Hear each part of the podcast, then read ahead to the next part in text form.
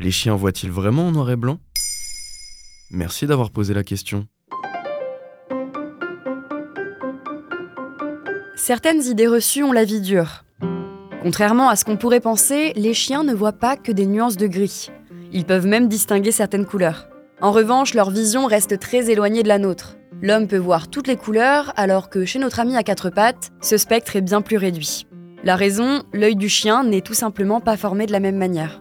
Mais alors, comment fonctionne l'œil des chiens?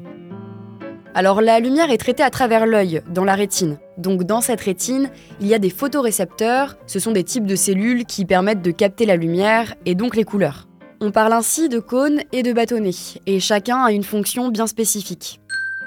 Par exemple, le bâtonnet réagit à l'intensité de la lumière. Il n'y en a qu'un seul type, il n'offre ainsi qu'une vision en noir et blanc.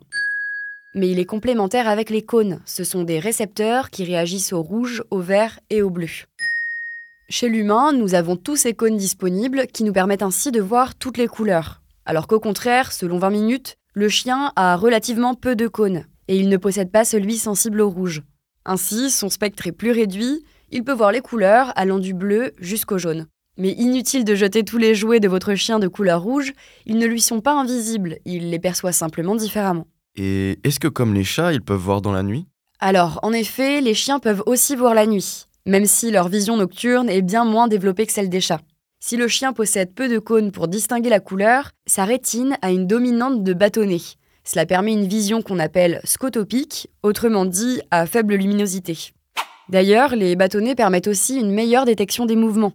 Alors que nous, nous ne voyons que 20 images par seconde, le chien en voit près de 50. Leur perception des mouvements est donc bien meilleure que la nôtre. De la même façon, il a un champ de vision plus large, dû à sa morphologie. D'après Purina, ce champ de vision peut ainsi atteindre les 280 degrés.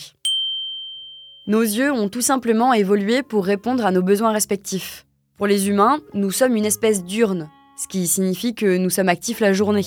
Alors que pour les chiens, on dit qu'ils sont crépusculaires. Ils sont donc plus éveillés à l'aube et au crépuscule, lorsque la luminosité est plus faible.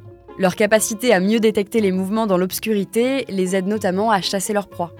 Et est-ce que comme nous, ils peuvent avoir des problèmes de vue? Il faut savoir que les chiens sont naturellement myopes et aussi presbytes. Concrètement, ils ne voient ni de loin ni de près. Selon le Mac du chien, un humain ayant une bonne vue peut distinguer clairement un objet à 22 mètres de distance, quand le chien, lui, devra se trouver à 6 mètres pour le voir. Ce n'est pas pour autant qu'il ne faut pas surveiller la vue de son chien.